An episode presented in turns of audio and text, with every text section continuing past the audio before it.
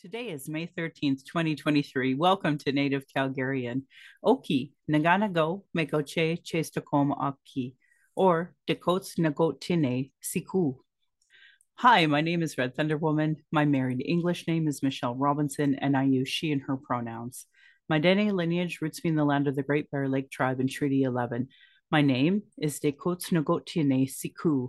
My people wore rabbit skin, so it's been referred to as the land of the hare people. I'm a native to Turtle Island, and my Dene Nation is a visitor to this area of Clincho Tine Indahe in Sahtu Dene, meaning many big dog town, named after the Calgary Stampede.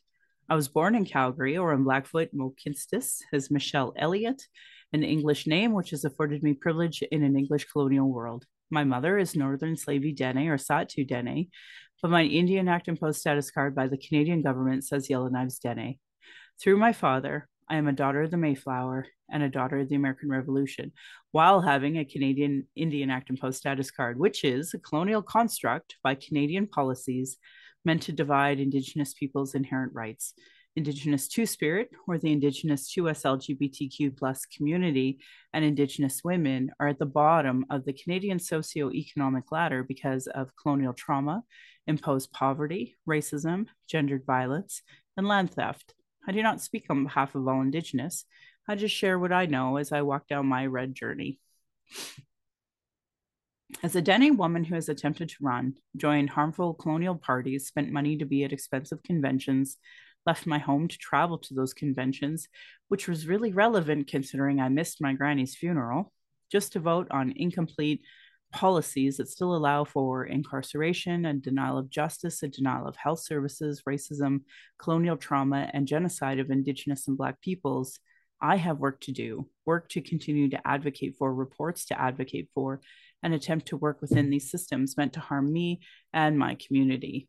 I think of all of this today, and I hope that we honor the many Indigenous lives that are lost for the so called country named Canada so that you can identify as a proud Canadian. I hope that you see your role in the importance of stopping the continuing harm, and as a citizen, see your role in reconciliation and as a treaty partner. Pride Month should never be just one month, as it is important to understand the straight agenda and gender violence was and is forced on this land by Christian outsiders.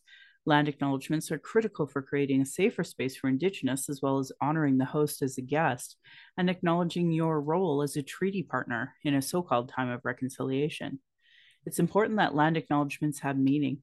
I encourage all to introduce themselves with an acknowledgement of their ancestors, stories of displacement, and how you perceive your role as a treaty partner, a citizen of Canada, a refugee, or other land displacement, so we as Indigenous people know how safe you are to be around. If you don't know how to pronounce your local Indigenous nations' names, won't say your pronouns, won't say your story of origin, won't acknowledge stolen lands, won't acknowledge imposed economic oppression or your role in reconciliation, I determine how safe you are to be around my family, my community, and myself. Understanding land acknowledgements and their importance is Indigenous 101 because it immediately addresses colonialism, oppression dynamics, broken treaties, and lies taught today in Canadian schools nationally. That's why settlers and those who call themselves native Calgarians or whatever town you're from show me you have no Indigenous 101 understanding. Jesse Wente's book, uh, Jesse Wente's book, sorry, Unreconciled, explains this perfectly, as do many other Indigenous authored books. Land Back is a movement that could save the planet from climate change created by colonialism. It would also be a part of a treaty partnership, part of meaningful reconciliation, and honoring global initiatives like the United Nations Declaration on the Rights of Indigenous People. And on a side note, um, Saima and I, my guests, are going to be talking about Palestinian rights. And I don't know why I can't seem to get it through Canadians' head that the UN Declaration of Rights of Indigenous People is for Palestinian rights. It's for Indigenous rights here in Canada. It's for Indigenous rights in the US. It's for Colombians down south. It's for Africans. Like it's for everyone. So it, it, it's just a shame I can't seem to get that through with some folks. Anyway, I honor the Blackfoot as the elders and members have been kind to me on my Red Road journey. Elder Red Crane taught me how to pronounce my spirit name in Blackfoot, and Leonard Kenny taught me how to pronounce my spirit name in Sahtu Dene. My humblest apologies to the Blackfoot and Dene elders and language keepers as I try to learn proper pronunciation. I'm speaking to you on the lands of the Niitsitapi, which is the Blackfoot Confederacy. The Blackfoot south the imposed US Canadian border are the Blackfeet, and north of the border are the Siksika, Kainai, and Piikani of the Confederacy. These lands are Treaty 7, signed September 22, 1877, with signatures that include the Blackfoot Confederacy, the Wesley, Chiniki, and Bearspaw chiefs and nations of the Stoney Nations, and the Dene from Tsuut'ina. I acknowledge all First Nation, Métis, Inuit, status and non-status across Turtle Island as the keepers of these lands. All non-Indigenous are treaty partners with the government signing on your behalf. My Patreon account is Native Calgarian, where you can pledge and support. Thank you to previous donors for showing your support. If you value listening or watching and can afford to give, thank you. To those who cannot afford to give, love to hear from you at nativeyyc at gmail.com. Send in your comments or your questions. You can also give a review from whatever medium you're listening from. And you can go to my YouTube channel where you can watch our show. Uh, go to nativecalgarian.com for the latest podcast and pin posts on social media. So I want to welcome my friend and uh, an ally and comrade. Uh, we've been friends forever with Saima Jamal. So I want to thank my friend Saima for coming onto Native Calgarian. Uh, we seen each other earlier today, and I was able to uh, give you a souvenir I got from Ottawa that meant the world to me because of the work that you had done. And uh, what really transpired was this conversation about uh, barriers. And I didn't get a chance to tell you, but while I was in Ottawa, there was a policy to force uh, voting, mandatory voting and I said I'm I'm I absolutely am against that. Uh, Calgary Forest Lawn has some of the lowest voter turnout in the nation, and um, the reason why is because I would rather work on barriers to reduce it, and if we did make it mandatory to have incentives rather than penalties. So, and that that was a real conversation that I had to have, and everyone voted against the policy, and it didn't go forward. So I was really happy about that. Um, but then you and I were talking, and we were talking about some of the barriers that people face when um, going to vote. And this is really relevant because the Alberta election is happening, and we want to make sure that we get as many people as we can to vote. So I, I, really wanted to, you know, get your thoughts on the different communities that you come from. If you maybe want to do in a little bit of an introduction to yourself, and then I'm going to elaborate because I know you're not going to brag as much as I want you to. So, and we'll go from there. Thanks so much, Michelle, for having me today. Uh, my name is Saima Jamal. So I wear a lot of hats in the community. I do a lot of volunteering uh, through the Calgary Immigrant Support Society. Myself and my volunteer partner, Sam Nammoura, we started this group, which kind of started this massive mobilization of the community to help newcomers.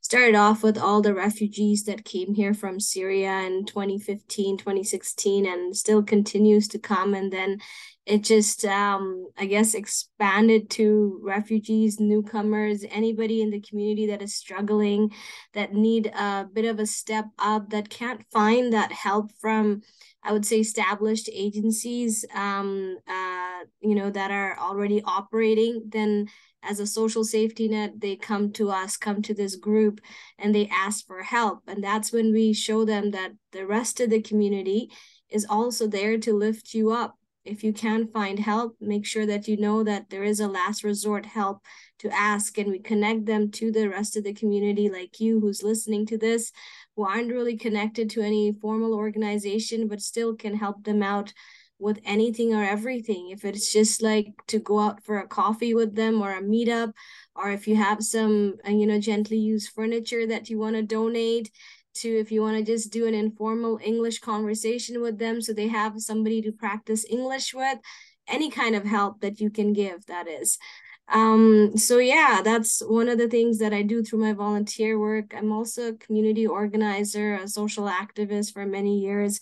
Um, deal a lot with social injustices, human rights, um, peace and conflict resolution. Um, I volunteer a lot in the Muslim community too. Um, but as a my day job, I work as a um, as a recruitment uh, partner with Jumpstart Refugee Talent. This is a national organization that helps newly settled refugees connect with meaningful employment and we work nationally but we're mostly concentrated in toronto um, vancouver calgary and montreal mm. so yeah that's just me in a jiffy I think I covered everything, Michelle. I think you did. yeah. I just, I really want to plug the fact that we connected because we've uh, talked about human rights and stood for social justice. And uh, for years, we were talking about Islamophobia. We're talking about the rise of uh, Islamophobia. We we talked about Palestinian rights. There's so many uh, folks globally that have been impacted, and uh, you know these issues matter to me because I see them as interconnected. Although I I really like you know came to the realization that the other communities don't see us as interconnected. So that's been um, really hard for me to want to continue to put effort towards their causes when they put zero towards mine and see that how the we're not interconnected when we actually are. So I'm hoping maybe in my lifetime our friendship kind of laying that groundwork for uh, the muslim and indigenous communities to see each other in, in a better yeah. way now you and i know we have a few different allies but just that greater sense. But kind of back to the voting issue, um, some of the things that we talked about, and uh, you know, I was really hurt when I ran, and I heard people say to me, "Oh, your Indigenous community didn't support you," and I thought. What do you know about the Indigenous community and voting? And uh, they were just so eager to tell me that I was a, you know, POS that that there was no room for conversation about that and uh, for a lot of indigenous people they don't see themselves as canadians some of them just see themselves as sahtu dene in my case tsuut'ina uh, nation siksika nation like they don't see why they would even vote in a canadian election or an alberta election. Um, alberta never cr- uh, created treaty with the indigenous people and they've never honored it. And currently one of the um, folks who were who's our premier actually has been absolutely awful to indigenous people even claiming to be part cherokee at one point in time when um, we really uh, have accurate records about who is cherokee and who isn't. So that lie is uh, something that's really pervasive out there. And that's one of many things I, I was telling you earlier about the royal canadian legion having to put out a statement to some of the premier's comments about wearing a poppy. And I, to me that's like such a train wreck of a show. So for me um, i've already done my special ballot. I went in person got that done went down to the ndp office and signed up to uh, scrutineer for the day of the election and i hope to you know do whatever i can to get people to the vote and now for a lot of folks who don't know the liberal party back in 2015 we talked about gotv get out the vote. And now I'm seeing the NDP provincially really using that terminology, which is great. Um, but what does that mean? And I think a lot of folks may not know. Um, and we've we've had conversations about uh, people not not voting. So do you want to maybe talk a little more about that? Um, for sure. You know, Michelle, we can have like the most well funded campaign, the most active campaign that's putting out signs, that's door knocking, that's fundraising like crazy, that's putting out amazing um, communications, amazing social media strategy. But at the end, it's all about how do you get that vote out? How do you get that person to leave their home, their work, or whatever else they're doing and just taking that time to go out and vote, to put that ballot inside that box. And I can't tell you how difficult it is for a lot of people, especially when they come as newcomers, you know, when it is their first time to go out and vote. I was just sitting um, this week with a family that became Canadian citizens this last year.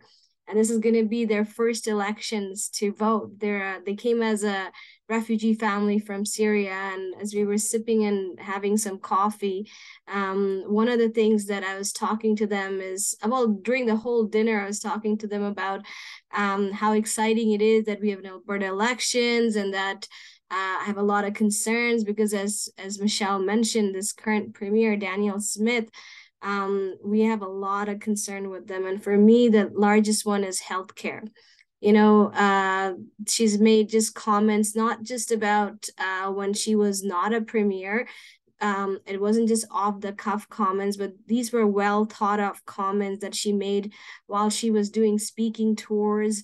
Um, she wrote about them articles, and then just in on May 8th, her deputy premier spoke up on that.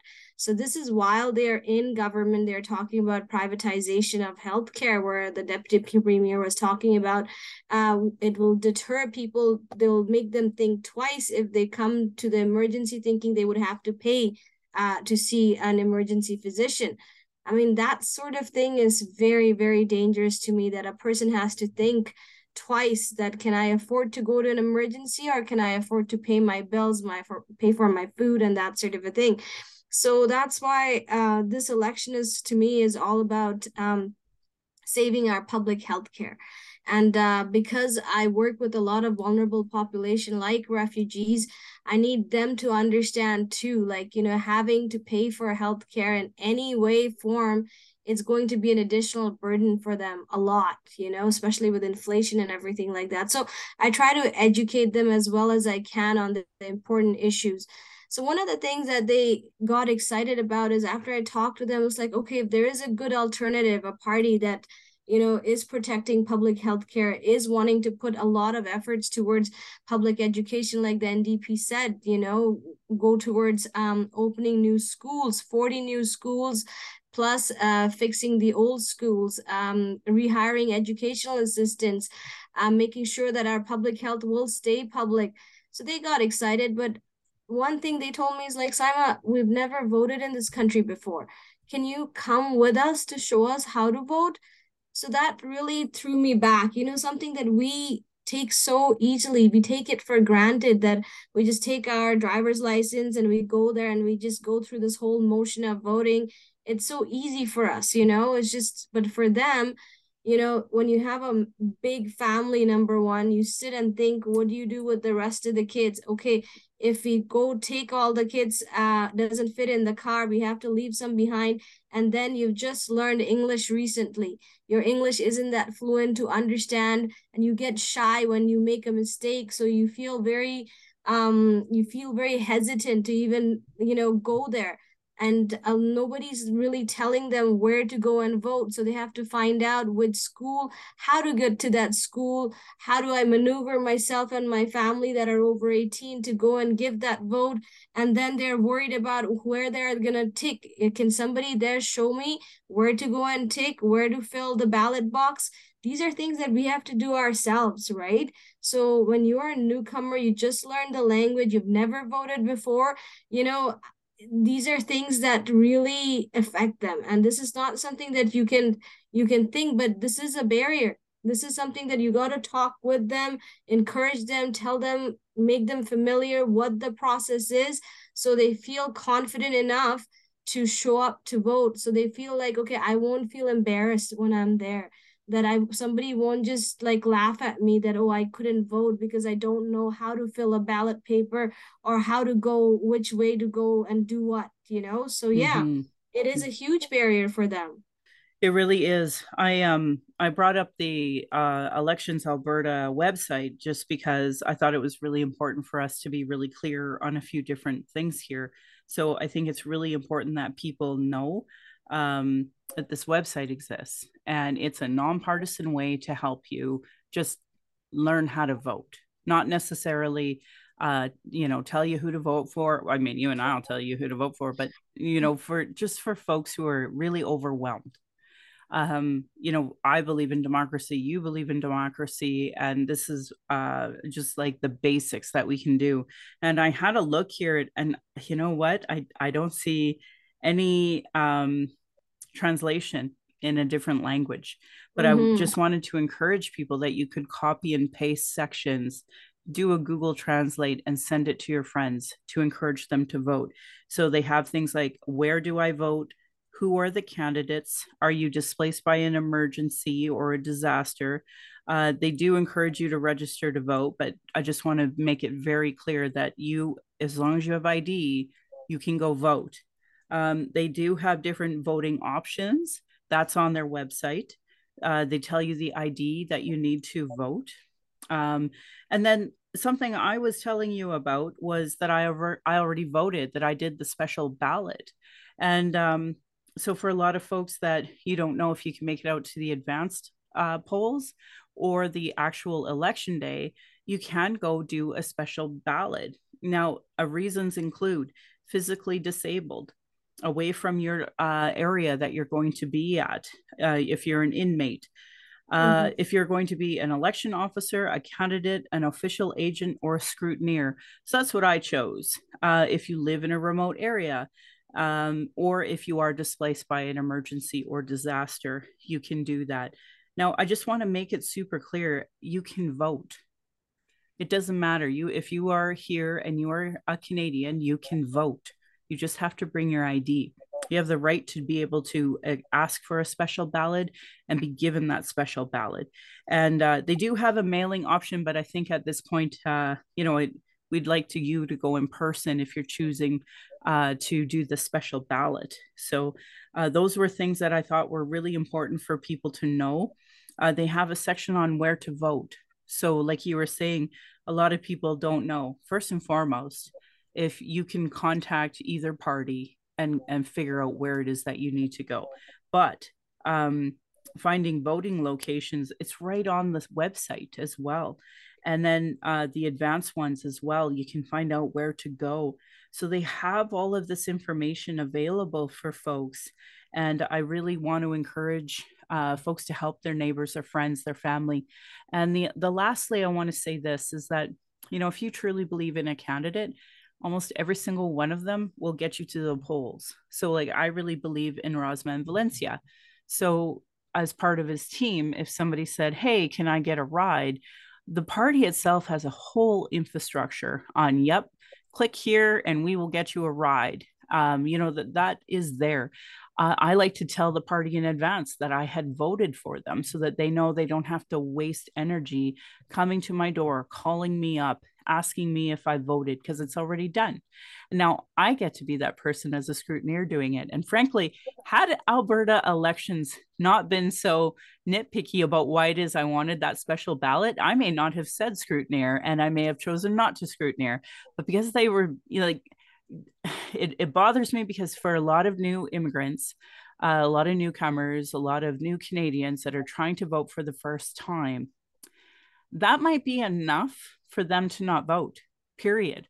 They're like, ah, oh, we tried, but they really wanted a reason. And I, I I didn't know how to articulate it. And and that's so wrong it just just upsets me and i i mentioned it to a friend of mine and he said he experienced the same thing in a different riding where they seem to be very nitpicky about the reason and in, in his case he was literally a part of a party and um and I, that really bothered me that uh, us saying yeah we're going to be busy on e-day and the advanced polls isn't enough that i have to identify as a scrutineer so that really bothered me. And it bothers me that party staff and that really have to identify as a scrutineer when they should just say I'm affiliated with a party.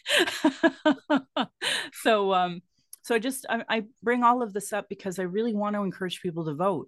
If you think you might get sick, if you have a flight, anything that might cause a delay, because we have a, a possible strike coming up, you know, get your vote in now so that that vote counts that vote matters like in the case of some family that who might be you know experiencing physical disability that's good enough to go get a special ballot get it done go to your um, election office so you can go right on the website and go there what what would you like to add to that uh, Saima? I think that was a very good reminder, uh, Michelle. You just said, like, you know, there's so many things that happens last moment that we don't think about so many emergencies that come up or you just get tied up at work or some days you just don't want to get out you know and it could be that monday the day of voting on may 29th and that's why having a strategy ahead of time to vote in advance whether it is in the advance polls or as as uh, michelle mentioned how she voted in the special ballots because she has to scrutineer on that day um, that's something we have to talk to the public about Mm-hmm. We have to talk to newcomers about that. We got to talk to all Canadians, all Albertans about that right now. And um, also, one thing that we often don't really um, pay attention to is like, you know, candidates are right now door knocking. They have been door knocking for a long time. A massive amount of people that kind of get excluded or feel excluded out of it is permanent residents. Mm-hmm. These are our future voters. You know, a lot of times when people knock at their doors and they find out that they can't vote, they don't even want to engage in a conversation with them. Because usually the questions are, who are you looking to vote? And that's not a good question to ask a permanent resident, especially, you know, now that, you know, Canada has taken so many Syrians, so many Afghans, so many Ukrainians. Just in the Ukrainians themselves, I mean, they have been issued like a million visa, a million Ukrainians have applied, 600 have 600,000 have been issued a visa to come to Canada. Mm-hmm. Uh, 200,000 have already applied. So mm-hmm. you are knocking at their doors too, you know, try to engage those new voters instead of asking questions like who are you going to vote, talk to them about what are the issues that is facing you. You mm-hmm. know, that's so important to hear from them mm-hmm. and it'll educate you, your volunteers if you're your, your candidate if you're a candidate and, and your volunteers and it'll give them making them feel like they're part of the political system too it'll encourage them to think about what parties to vote for in future and it'll and it'll, it'll create um a good relationship with future voters so that's so important to do and um you know the responsibility of just going out there to vote you know? One thing that i have to also tell you sometimes we feel so lazy or we feel very overconfident that um the candidate that we're supporting that oh this person is definitely going to win you know? It's okay. Even if i don't show up you know my family my friends everybody's supporting them you start living in a bubble you mm-hmm. don't realize that sometimes you you just you if you don't vote or others might be thinking the same too. And yep. then this great candidate that you have been supporting they missed out on the opportunity to vote. So it has happened in the past. It has happened in the campaigns that i was working at in the past. Yep. and in the area that we thought we were going to have the greatest number of votes it turned out that was the area that had the least number of voters that came out to vote for this candidate. Yep. and it was a huge shocker but it was a massive learning lesson that you know getting out the vote is one of the most important thing. Doesn't matter how cozy and overconfident you feel about your support. Yep. No it's true. And uh, i think a lot of folks need that reminder that you know if you think this this election especially like most of the polls are saying 50 50 now i don't put all my um, hopes and dreams into polls because you never um, y- you can't you can't bank on the polls and you can't bank on social media to be a reason that people will go do it. Like you have to physically get in a car. You have right. to physically go for a walk. You have to physically go to that place. So if you're not making a plan, which is really what we're talking about here, is your your plan to vote, your strategy to vote. Um, you know, we need people to go out and vote. And if you especially, are struggling, especially Michelle, like yep. people who are part of the the diversity and inclusion group you know part of visible minorities indigenous black lgbtq um you know all these groups disabled you know all these people we need to really focus on getting them out to vote. Because you know who always goes out to vote? It's these older white people. Mm-hmm. they're the ones that are always there voting you know? And they tend to vote for a certain party especially in alberta who can you know just I don't know if they realize it that um, that party doesn't always care about their benefits and things like that. It's the UCP I'm talking about, but then they're always out there because that's what they've voted all their lives, you know, and they don't see a lot of times the what's happening now, and that they really need to, you know, um, think about getting another party a chance that'll actually benefit their own seniors benefit so that's why we need to get the younger people encouraged to vote. We need to show why Gen X should be going out and voting right now. You know, how can we encourage these young voters, you know, that are still in high school that turned 18? Um, we need to encourage how all these new immigrants that just became citizens, how to get them out to vote. And these are the demographics that we really need to focus on I tell I tell all these, you know, um 18 year olds that became 18 that when you start working now, um, you're gonna get paid $15 an hour, you know, and that's something that the UCP was hugely, the conservatives were hugely against. They did not want you to have a minimum wage of $15 an hour. But now you're able to get a decent wage, even though in this inflation, even that isn't enough. Mm-hmm. So, but remember that and and remember who's there for you and advocating for you and advocating for getting a proper wage for your work. So these are things that you need to remind youngsters, you need to remind um, everyone. Yeah, I'm going to uh, pop in and say that for a lot of folks in our area, they actually work like two adults will be working four jobs in order to make ends meet. And so it's really hard when, yeah, you're given some time to go vote when you're already struggling between getting your kids, getting your elderly, uh, you know, where they need to be, trying to get from one job to another to make time to vote. Mm-hmm. So, but here's the thing if we don't do that, then you know all of the work like you're, you're just going to be needing a third job and you barely are able to do that. So when it says you know physically disabled like i would argue our entire area has racial battle fatigue therefore has a disability of exhaustion.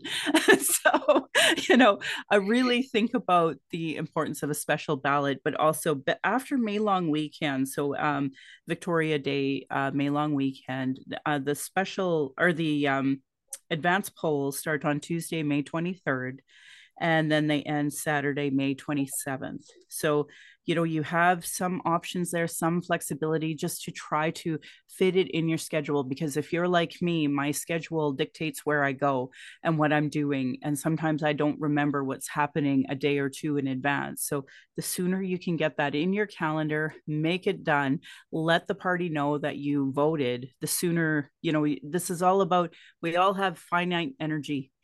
Mm, all of us.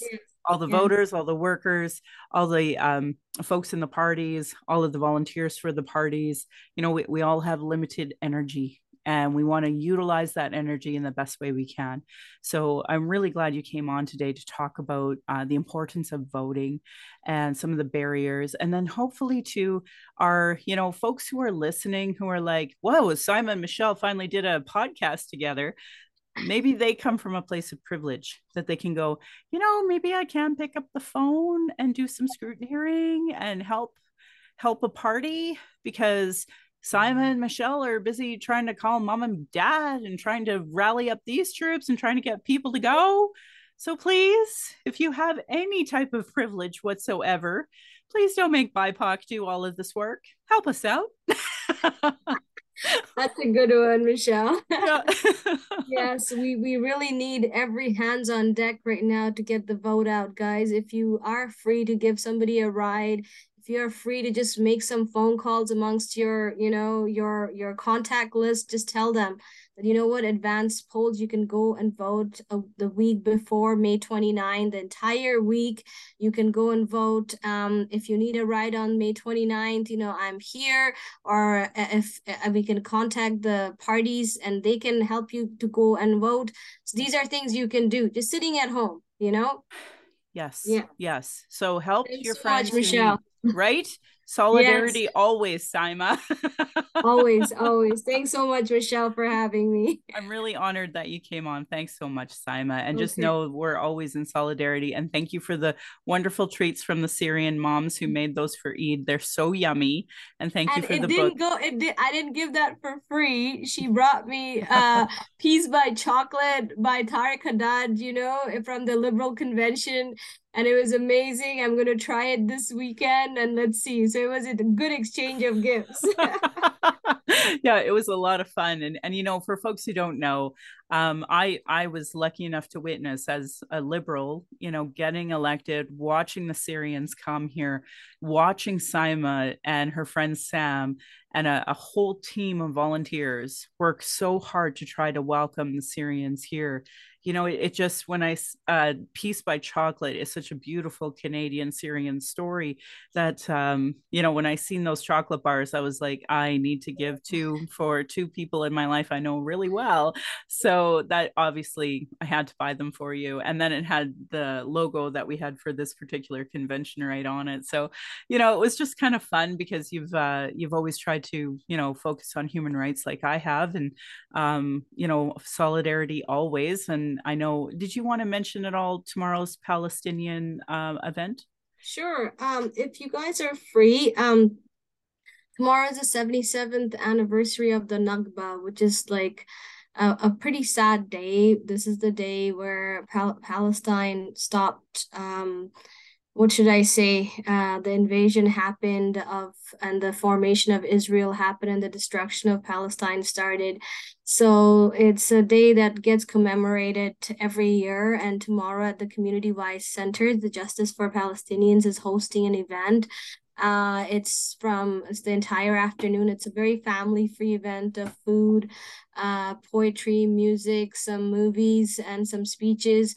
We hope you can come and attend. If you just go to Justice for Palestinians Facebook page, you can get all the information from there. It's a mm-hmm. free event. Yeah, and then mark it in your calendar for the yearly reminder to go because um, you know there are certain yearly anniversaries that matter and uh, for me, I've, I've tried really hard to show people that Indigenous people globally are usually the ones at the end of a, of a bayonet or a bullet for you know colonialism and the western world and it's not okay it's not okay that we eliminate indigenous people globally for this imposed western economic um, world that we have now. So, you know, I just want to thank you so much for being on my show, and uh, yeah, I hope to I hope to welcome you back. Yes, Michelle, I'm looking forward to coming back. I'm glad we finally did this today. Take care, everyone. Goodbye for now. Okay. All right. Bye. Okay, bye, Michelle. How wonderful was it to have finally have Saima Jamal on? I'm so grateful she came.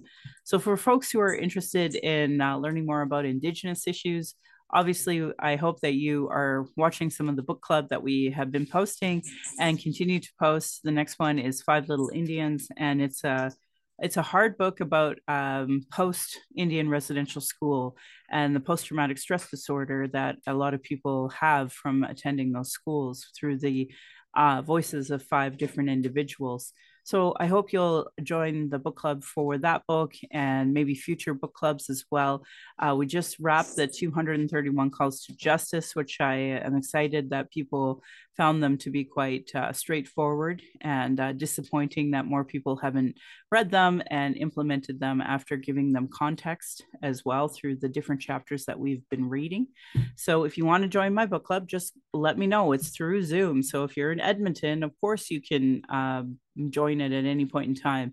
Uh, we're going to be doing pages 219 to 349 of the final report in July and August 14th, we're going to do our, our Voice of Fire by Brandi Morin. And then September 11th, we'll be doing the Pathways to Justice from the Government of Alberta, the 113 Pathways to Justice that the Alberta Joint Working Group on Missing and Murdered Indigenous Women and Girls have as an open source document. October, we're doing Cree lawyer Harold Johnson's book, Peace and Good Order The Case for Indigenous Justice. In November, we're doing a report to guide the implementation of a national action plan on violence against women and gender based violence. And then December 11th, Making Space for Indigenous Feminism, edited by Joyce Green. So, and if you are interested in doing more local actions, absolutely join the Reconciliation Action Group if you are in Calgary. And if you are not in Calgary, go to your local committee that's happening. There are reconciliation committees everywhere. And I really encourage people who care about their partner relationship in treaty with, with uh, other Indigenous survivors of Indian residential school and child apprehension policies that you help and be a good ally do act action is the only thing that matters at this point. So i hope i wish more people were doing more and not expecting indigenous to be doing all of it. And ironically uh, the indigenous solutions help everybody whether it's climate change gendered violence uh, anti-racism. But you know for whatever well the anti-indigenous bias that people have prevent them from seeing the solutions to their issues in our reports unfortunately Anyway, I'm proud that this podcast has given solutions and included cultural safety training or cultural first aid in all of them to create a safer space for Indigenous, people of color, those with disabilities, and to us LGBTQ to speak. Uh, thank you to Cheryl Ward, Chelsea Branch, and Alicia Fridkin of heretohelp.bc.ca and what is Indigenous cultural safety and why I should care about it. Their work are cultural action tools. So please support Indigenous work like that as part of your reconciliation work and settler understandings. I'm just lucky enough to highlight and repeat it here. Internalized racism and lateral violence is another form of violence Indigenous marginalized people face by the structure of racism imposed on these lands. RacialEquityTools.org is actually looking for donations. So if you have uh, an opportunity to donate, please do. They have wonderful resource files and a great piece about what is internalized racism by Donna Bivens. Um, so if you are learning from Black and Indigenous and QT BIPOC, pay us. You know, I uh, I am always shocked at how little people expect for payment, but how much information they think they can extract from us. And uh, usually that um, there's not a lack of understanding of the racial battle fatigue it is. So if you can financially support Donna Bivens as part of your, you know, rather than just saying hashtag Black Lives Matter, why don't you just actually give money to Black lives that do matter? Um, anyway, do's and don'ts for bystander intervention by American Friends Service Committee. So if you go to afsc.org, there's lots of resources and do's and don'ts for bystander intervention. Um, for anyone who follows me on social media, I wish you would watch the anti racism organizational lead of the city of Calgary uh, giving an internal committee presentation on the journey of becoming an anti racism leader you know this is basically what we're talking about is that you either see the world with a white supremacist lens or you don't. And i'm trying to give you an indigenous lens that tries to include a bigger broader picture of everybody. Indigenous people have been talking about our issues sharing our traumas and reports commissions and public hearings just so it can be regularly disregarded. No more honor our words, honor the treaties, see yourself as a treaty partner, because that's what you are. You cannot be here without those treaties. So, this whole conversation that people are having about Alberta sovereignty it shows an absolute ignorance by people who support that. Listen to politicians and their policies and platforms. If they don't recognize, I, I'm going to, you know, for folks who've never listened to my show, I have been saying this for years th- this these talking points and because we're you know two weeks from an actual election there is absolutely nothing the UCP has done ever for marginalized people. Like i just cannot not see a single thing. All they have done is created more pain more barriers and more deaths. The safe consumption sites the drug crisis issues the, the you know um increasing money to well it's not even them. Uh, for folks who don't know, the UCP have done nothing but cuts to the police. They've been talking about having the RCMP out of the uh, province, which in a way I kind of support, but in, they just they want their own police so that they can cover up their own crimes. And I just can't understand how anyone could possibly put up a blue sign right now. So anyway, honor our words, honor the treaties, listen to politicians and their policies and platforms. If they don't recognize the marginalized in their budget with Gender Equity Plus, if they're cutting violence prevention programs and services, Indigenous education, uterus health choices, gay straight alliances, a lack of human rights for migrants, immigrants, folks with disabilities, know that your vote to that party directly negatively impacts marginalized people. Now, Saima and I talked extensively about how the UCP are attacking our healthcare. Like, think of all of the people who are facing barriers to voting who could never possibly afford this ridiculous scheme that they're they're obviously getting from you know the companies that uh, fund these types of insurances and the rest of us are just going to be here to suffer. And unfortunately, because the so called progressives, and I think you all have listened to enough of my podcasts to know that uh, the so called progressives are anything but progressive here. They have a strong anti Indigenous lens. They don't even see themselves as treaty partners, so they don't respect the treaty. And the treaty is very specific that as Indigenous people, we will be given health care. So um, it's bad enough that, you know, the province of Alberta and Saskatchewan were just imposed without any negotiation with treaty partnership multiple laws that have done nothing but oppress Indigenous people. And now they want to privatize healthcare. So now they're breaking yet another treaty promise. So I just wish that folks understood what the gravity of that means. And um, most people don't know there used to be something called Indian hospitals here, segregated hospitals, where they butchered us, sterilized us, killed us, and um, all done in the name of science. So that's, of course, why Indigenous people don't trust the medical community.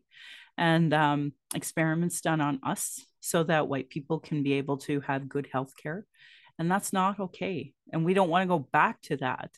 And i feel like that's that's where we're heading but nobody wants to talk about that because the so-called progressives had that have indigenous candidates they're not going to be talking like this. They can't be honest. I, I'm not mad at them in any capacity.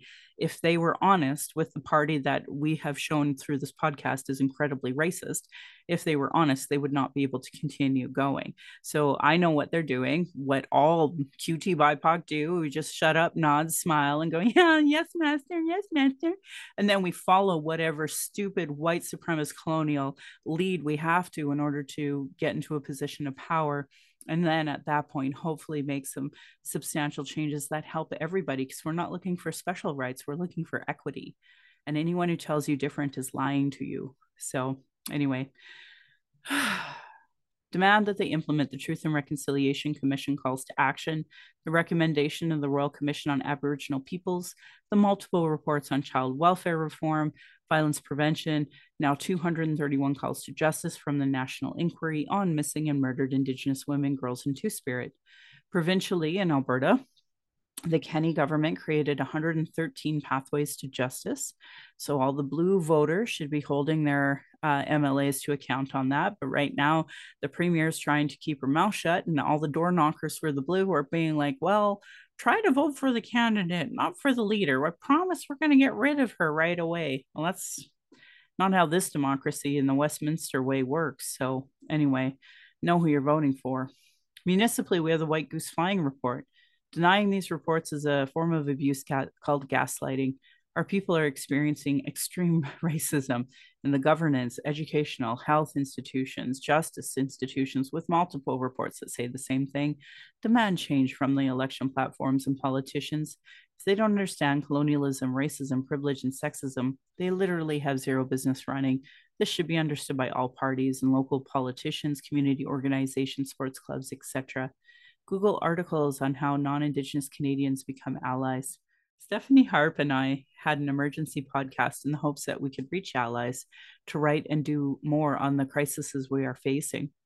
So you can actually sign up at Albert uh, aboriginalalert.ca and that gives you an idea of the missing people that are in the area and nationally as well. Uh, she also promoted the Missing Children Society of Canada. They also have an app that you can download um, I'm promoting uh, the statement demand for urgent action to protect the lives of Indigenous women, girls, Two Spirit, and gender diverse people experiencing homelessness, which you can find at womenshomelessness.ca. This government's failure to properly respond to the crisis of uh, drug crisis is costing so many lives. So, if you're experiencing any um, uh, addiction in your life, know that you should not ever use alone. And if you are using alone, you can make a plan. You can go to the National Overdose Response Service at 188 688 NORS for support. There's also a Brave Indoors app uh, you can, if you're experiencing emotional distress after anything we talked about and you're Indigenous, you can call the First Nation and Inuit Hope for Wellness helpline at 1 855 242 3310. It is toll free, open 24 hours a day, seven days a week. You can also go to hopeforwellness.ca. They actually have a little text box too. For missing and murdered Indigenous women, girls, and Two Spirit, you can call 844 413 6649.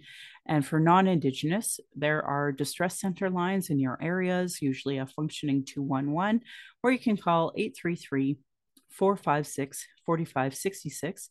They also have a text option of 45 645. So 45645. Or you can go to crisisservicescanada.ca. 60 Scoop Indigenous Society of Alberta can be found at ssisa.ca. The Indian Residential School Survivor and Family Hotline is 866 925 44 44 19 19 and the kids help phone 1-800-668-6868 and the native youth crisis hotline at 877-209-1266 the following are two SLGBTQ plus community supports that are available in most areas across Canada. So if you want to go to their website, you can go to lifevoice.ca and see tons of crisis supports. The Trans Lifeline is 877-330-6366 and the Trevor Project for LGBTQ2 Youth, 866 844 7386. Another great organization that you can send your funds to. Uh, violence is my everyday reality. Every Indigenous generation has faced it. It is self care, how I take my power back. This is why I started the podcast to speak freely without interruption, without tone police, without leadership shaming, without gaslighting questions, as many people don't want to hear Indigenous opinions, but sure want to tell us theirs, even if they know nothing about us, nothing about colonialism, the constant surveillance of our people, our protests, our vigil, our rights. I and many others share info on microaggressions daily, so it is unacceptable to say them anymore. Learn about being trauma informed. People like me are dealing with internalized racism and gatekeepers and folks that survive off the status quo, people who are really in trauma. And, you know, that stops a lot of us from doing the work and depletes personal resources. Internal and external racism is an everyday reality for me, Indigenous people, folks with disabilities, QT BIPOC, and others. So, for folks who didn't know, um, I've been going through a lot in a short period of time. My grandfather passed, and then two weeks later, my granny passed. And um, my daughter went to Yellowknife while I went to Ottawa.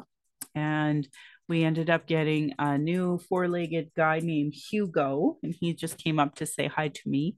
And um, it's been a lot all at once and it's been really hard.